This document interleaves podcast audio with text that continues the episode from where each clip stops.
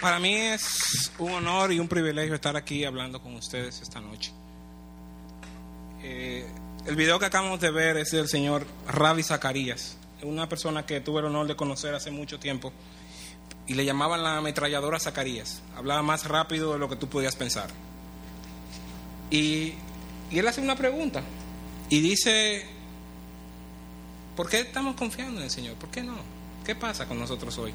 ¿Qué pasa con la iglesia de hoy? ¿Qué pasa con nosotros como iglesia de hoy?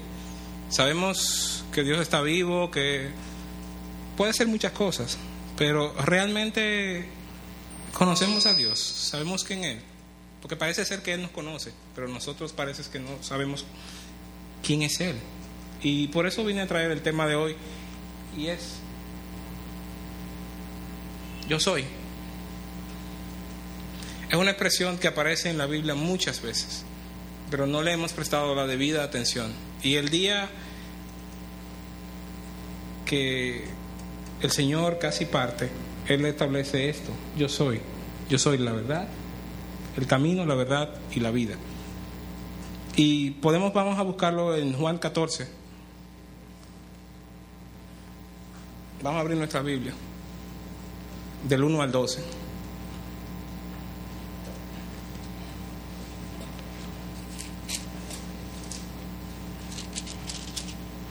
Yo quisiera que alguien lo leyera. Leticia. 14 del 1 al 12.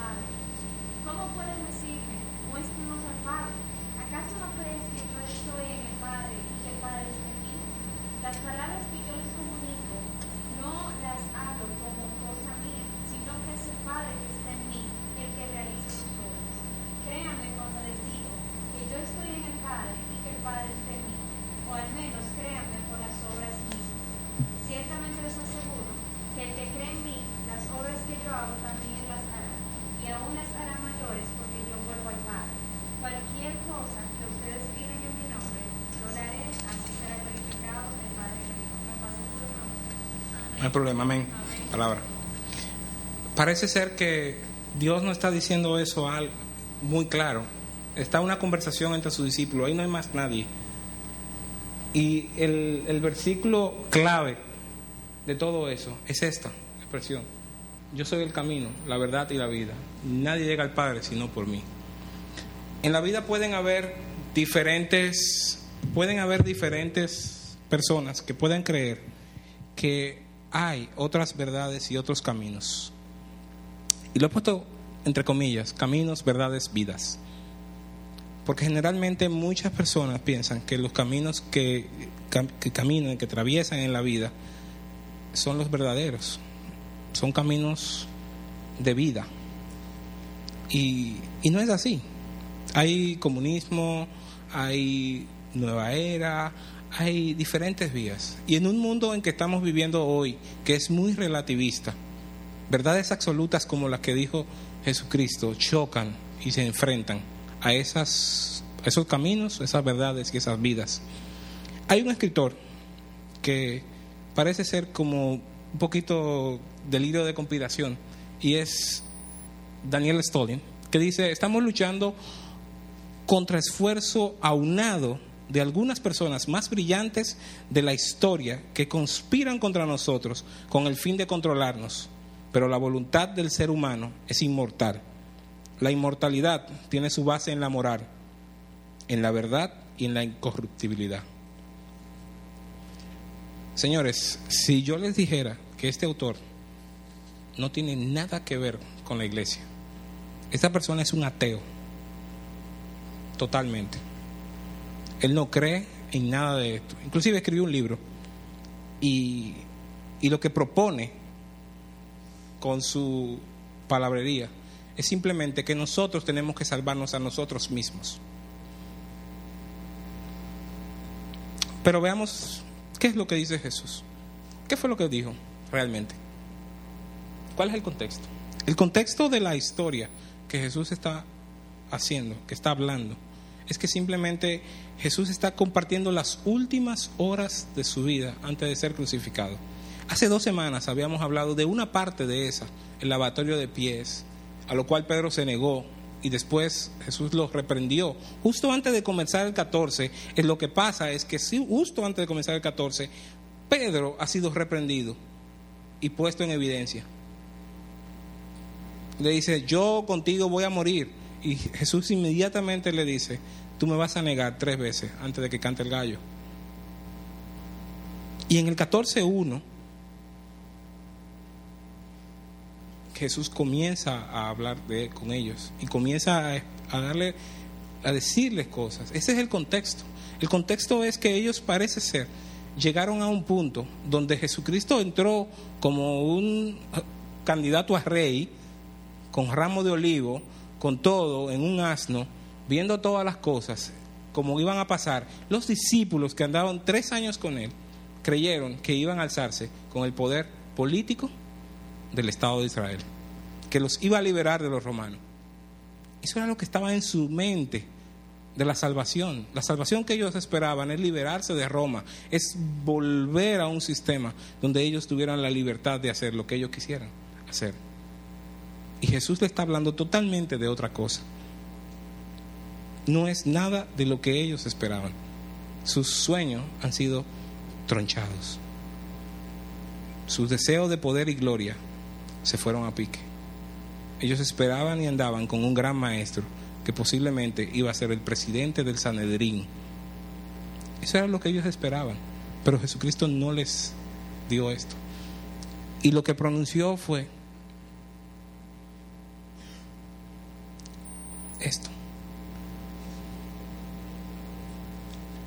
¿Qué fue lo que le dijo? Hey, ¿por qué están tan angustiados? Si vemos la historia hoy día, ¿Por qué se angustian tanto? ¿Por qué están angustiados? Simplemente sus sueños se habían troncado, simplemente estaban agobiados por todo lo que iba a pasar. Jesús estaba diciendo que no iba a estar más tiempo con ellos. ¿Cuánto se parece a nosotros esta cita? No dejen que el corazón se le llene de angustia, confíen en Dios, confíen también en mí. Se pareciera como que somos los discípulos del dos mil años después, estamos tan angustiados, viviendo vidas tan angustiadas que parece que Jesucristo nos tiene que repetir esto. Paradójico. Y yo he querido dividir el mensaje en tres vértices. Yo soy el camino, la verdad y la vida. Pero comencemos por el principio.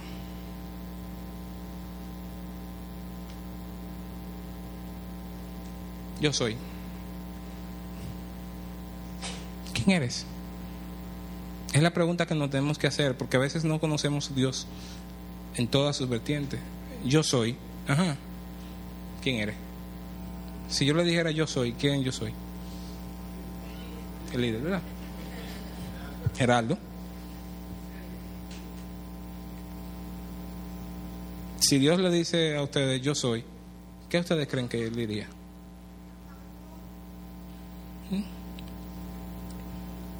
Fácil. En Génesis 1, Él dijo quién yo soy. El primer nombre dado a Dios fue Elohim. Para los que no entienden, este nombre no es una sola persona. Es un nombre masculino, pero en plural. delata que hay más personas en la creación en Génesis 1. E inclusive, si buscan en Génesis 1, en la nueva versión internacional, encontramos al primer surfer en la Biblia. El primer surfer. Busca Génesis 1. Léelo, Melia. Cuando vean Dios, es Elohim que está hablando ahí. Búscalo.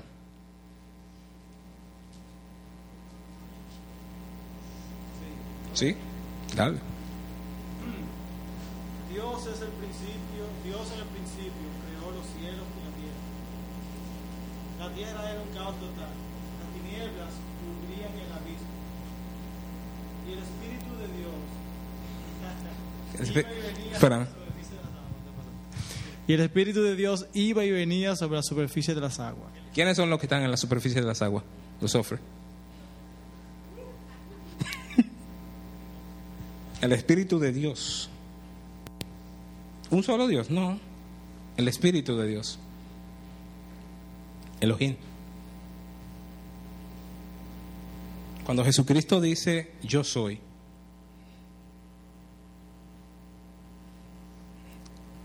se está refiriendo también a Él.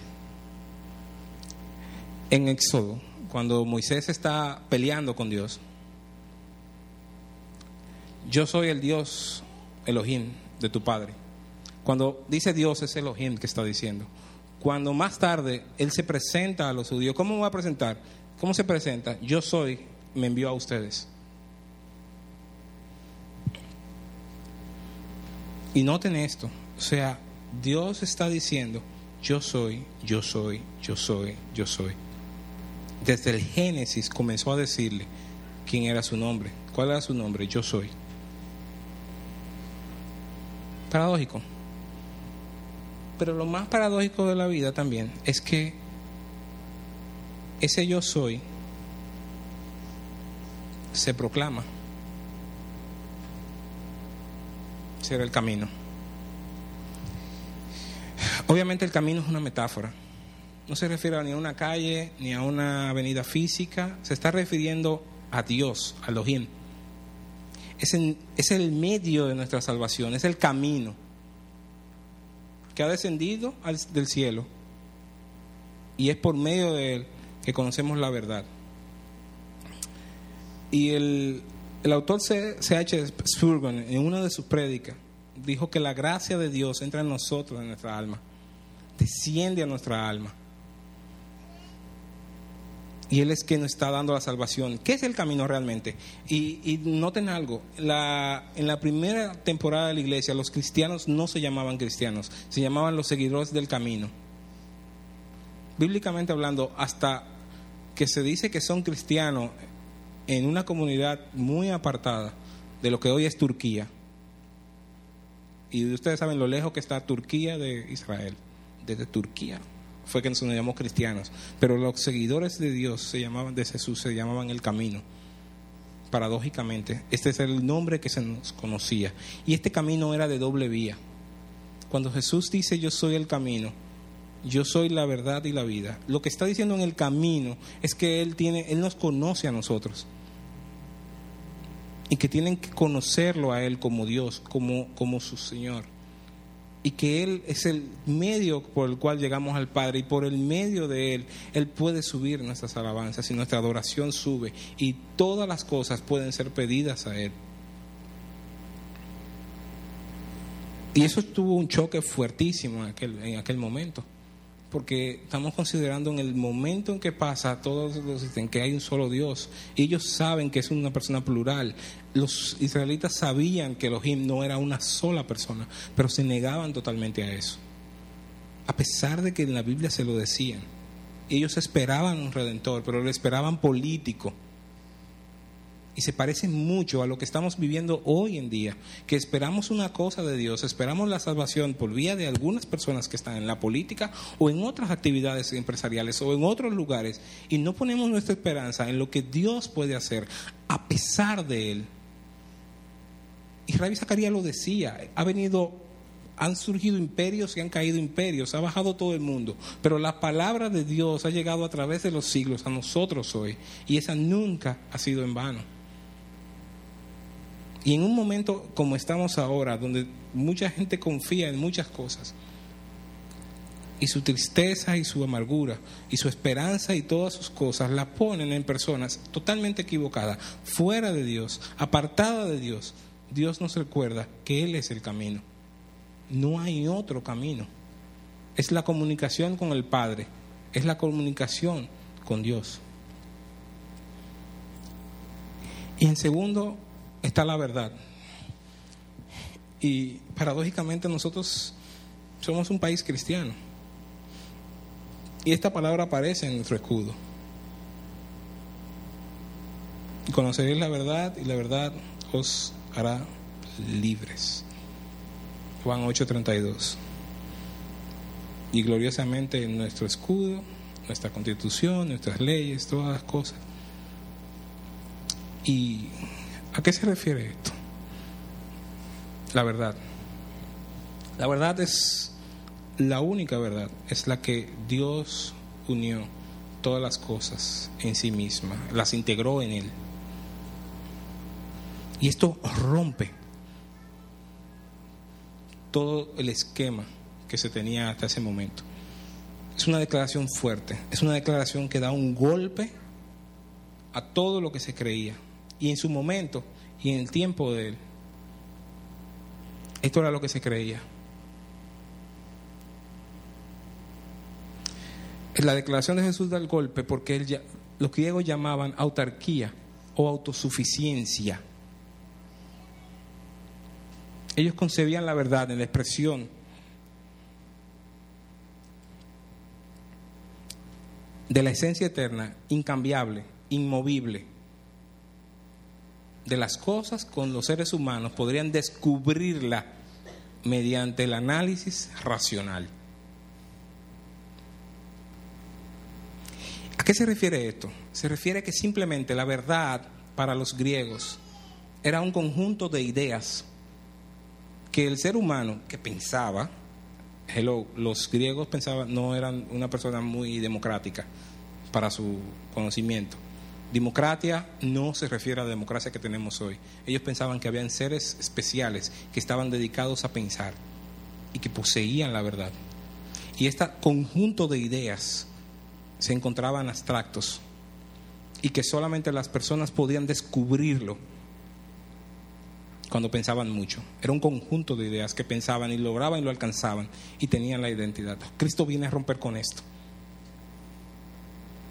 Totalmente. La única verdad es que yo, que estoy fuera del universo, desde el Génesis 1, que estoy fuera de todo esto, la verdad no es algo que sea de ustedes. La verdad viene de fuera de ustedes. Y le pongo un ejemplo muy sencillo.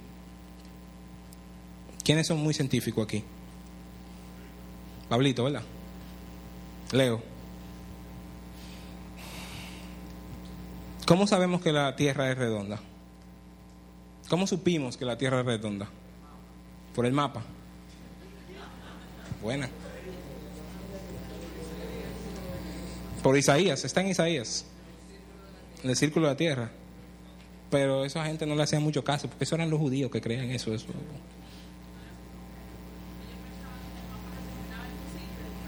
El abismo. Que no, Todo lo que hacemos es simplemente descubrir lo que ya existe. no hemos creado absolutamente nada. Todo lo que hemos hecho es simplemente transformar cosas de lo que ya existe con leyes que ya existen. La gravedad, la circunferencia de la Tierra, el átomo. Todo lo que hemos hecho es descubrir simplemente lo que ya existe. Todo eso exige que tengamos que creer que Dios, Elohim, está fuera de todo eso, gobernando todo eso. ¿Por qué? Porque sencillamente ni la luz que recibimos todos los días está en la tierra. Ni siquiera eso.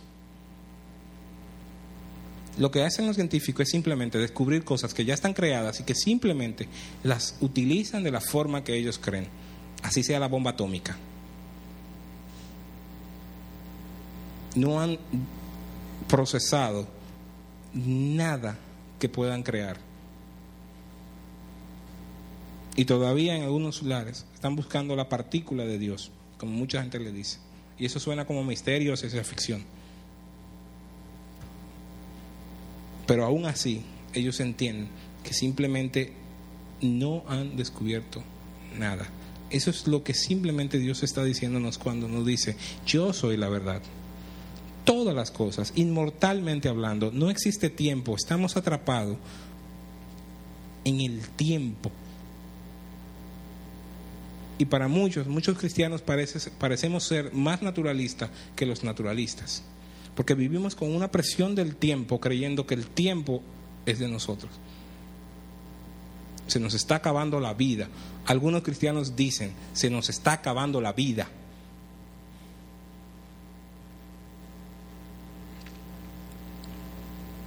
Y he visto mucha gente que juega a las posibilidades. Creemos matemáticamente todo tiene que estar calculado y matemáticamente son las probabilidades. Pues parecemos un juego de básquetbol, un juego de, de, de, pelota o de lo que sea. Estamos trabajando nuestras vidas en base a probabilidades.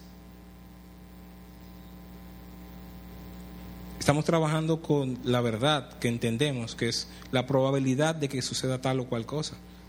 Parecemos predictólogos. Calculamos como predictólogos, no como cristianos, predictólogos. ¿Qué probabilidades tengo? ¿Qué probabilidades de vida? Estamos soñando. Voy a alargar mi vida con este producto, con aquello, con lo que voy a hacer a otro. Y parecemos más matemáticos que cristianos. Y la vida. Cuando Jesucristo nos llama y nos dice que Él es la vida, En la Biblia hay cosas que realmente son enfáticas y la vida es una de ellas. En la Biblia hay tres posiciones sobre la vida, en toda la Biblia, mencionadas cientos de veces, pero hay tres posiciones que nos señalan la vida. Mucha gente piensa, y los cristianos pensamos, los escapistas principalmente de la Biblia piensan, que la vida es solamente la vida eterna la vida venidera, como lo señala la Biblia. Solamente piensan en la vida por venir. Pero hay más vida. O sea, en la vida está la vida por venir, pero está la vida pasada y la vida presente.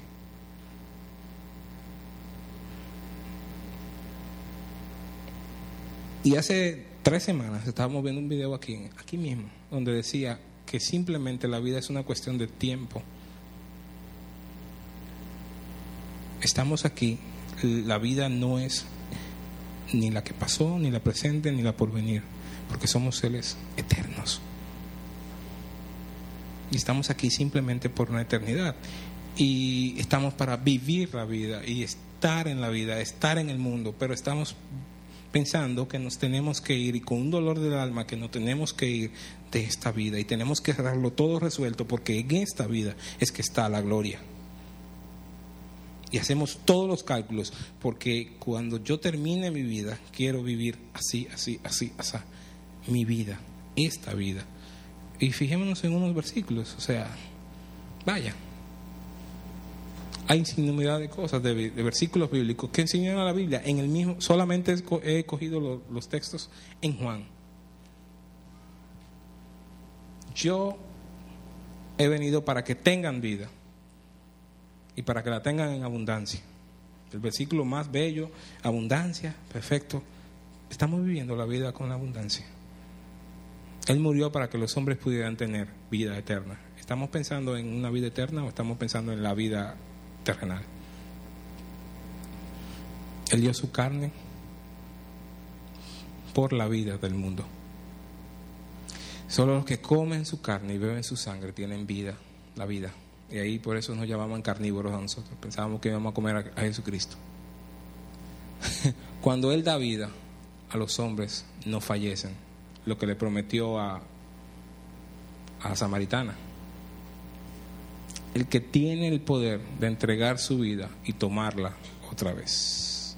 Y lo señala una y otra vez. Cuando Él murió, Él hizo estas cosas. Y pensó en la vida, empezó en nosotros. Ahora yo me pregunto, y, y es la idea que tengo que pensar. Y leyendo a, Richard y Henry Blackaby, ¿cómo piensa? Es posible pasar la vida entera sabiendo la, de las verdades de Dios y nunca experimentar a ninguna de ellas. Simplemente saber de las verdades de Dios no significa que ellas se hayan hecho parte de nuestra vida. Y esta es la idea de la que quiero centrar este mensaje esta noche. Estamos pensando en las verdades de Dios, que Él es el camino, la verdad y la vida. ¿Estamos pensando que eso es para nuestras vidas o es para las otras? Como cristianos, estamos pensando en que tenemos esa vida, que vivirla de la forma más alegre posible, viviendo la vida que Dios nos ha dado. Y quiero ser corto, pero Juan, más adelante, cuando Dios, Jesús todavía está hablando con sus discípulos, todavía está haciéndole cosas, y al final, Él les dice algo que está en, en Juan 16, 12. Alia. Juan 16, 12.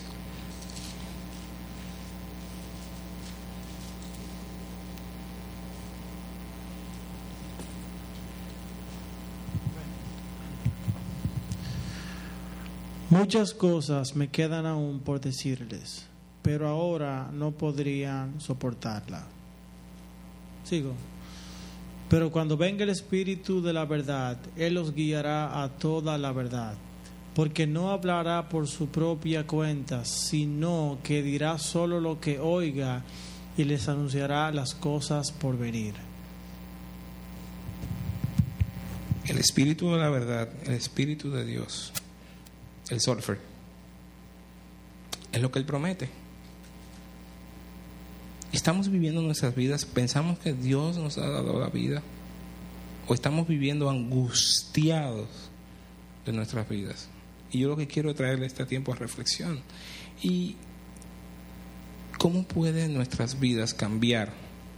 ¿Cómo puede nuestra vida tener sentido de vida eterna? Solamente a través del Espíritu de Dios. El mismo que estaba surfeando en las aguas es el que vino a nosotros, nos lo prometieron, está aquí, está con nosotros para guiarnos, para conducirnos a la verdad, para liberarnos de todas esas cargas, de todo ese sufrimiento, de toda esa angustia, que si la economía está mala, que si la economía nos sirve, que si la política nos daña, que si todas las cosas, que las probabilidades que tengo de sobrevivir y de llegar a mi meta se pueden derrumbar. Todo eso son las preocupaciones mundanas en nuestro ser. Las que Jesucristo nos dijo, no se angustien, no se angustien, no se preocupen, no tengan temor.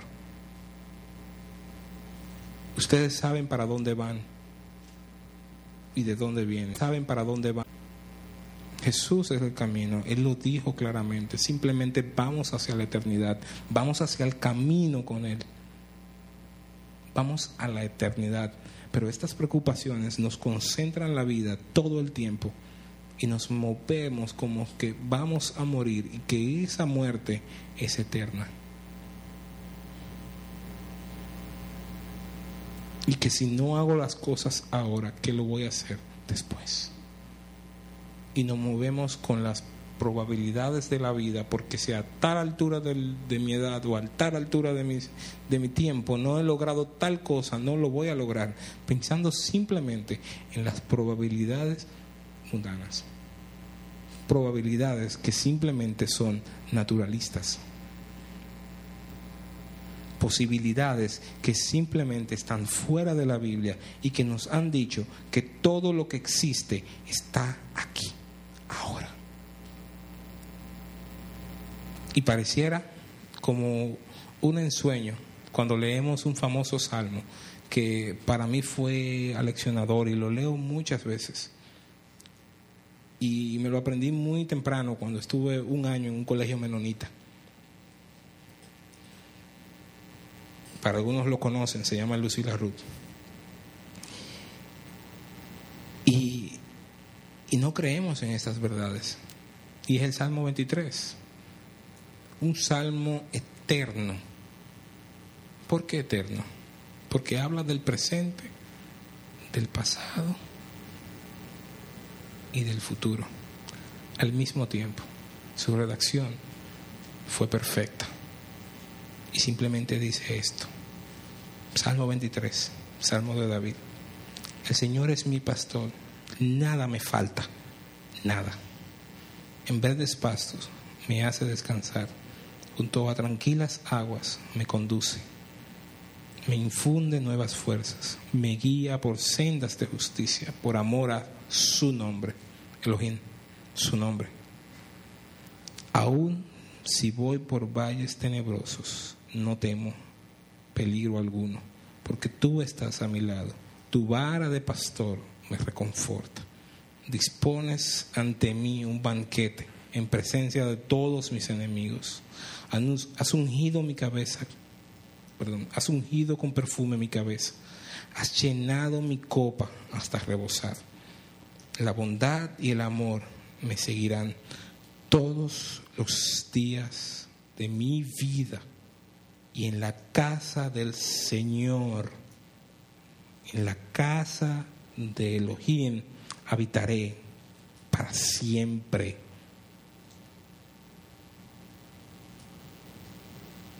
Vamos a orar por este. Vamos a presentarnos delante de Dios y a pensar en este salmo. En la casa del Señor habitaré para siempre. Hemos visto al Eterno, hemos estado con el Eterno.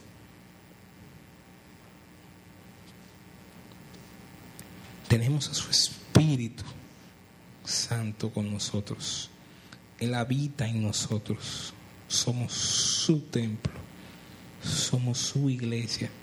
¿Por qué sujetarnos a las cosas de este mundo? ¿Por qué afanarnos por cosas que no valen la pena?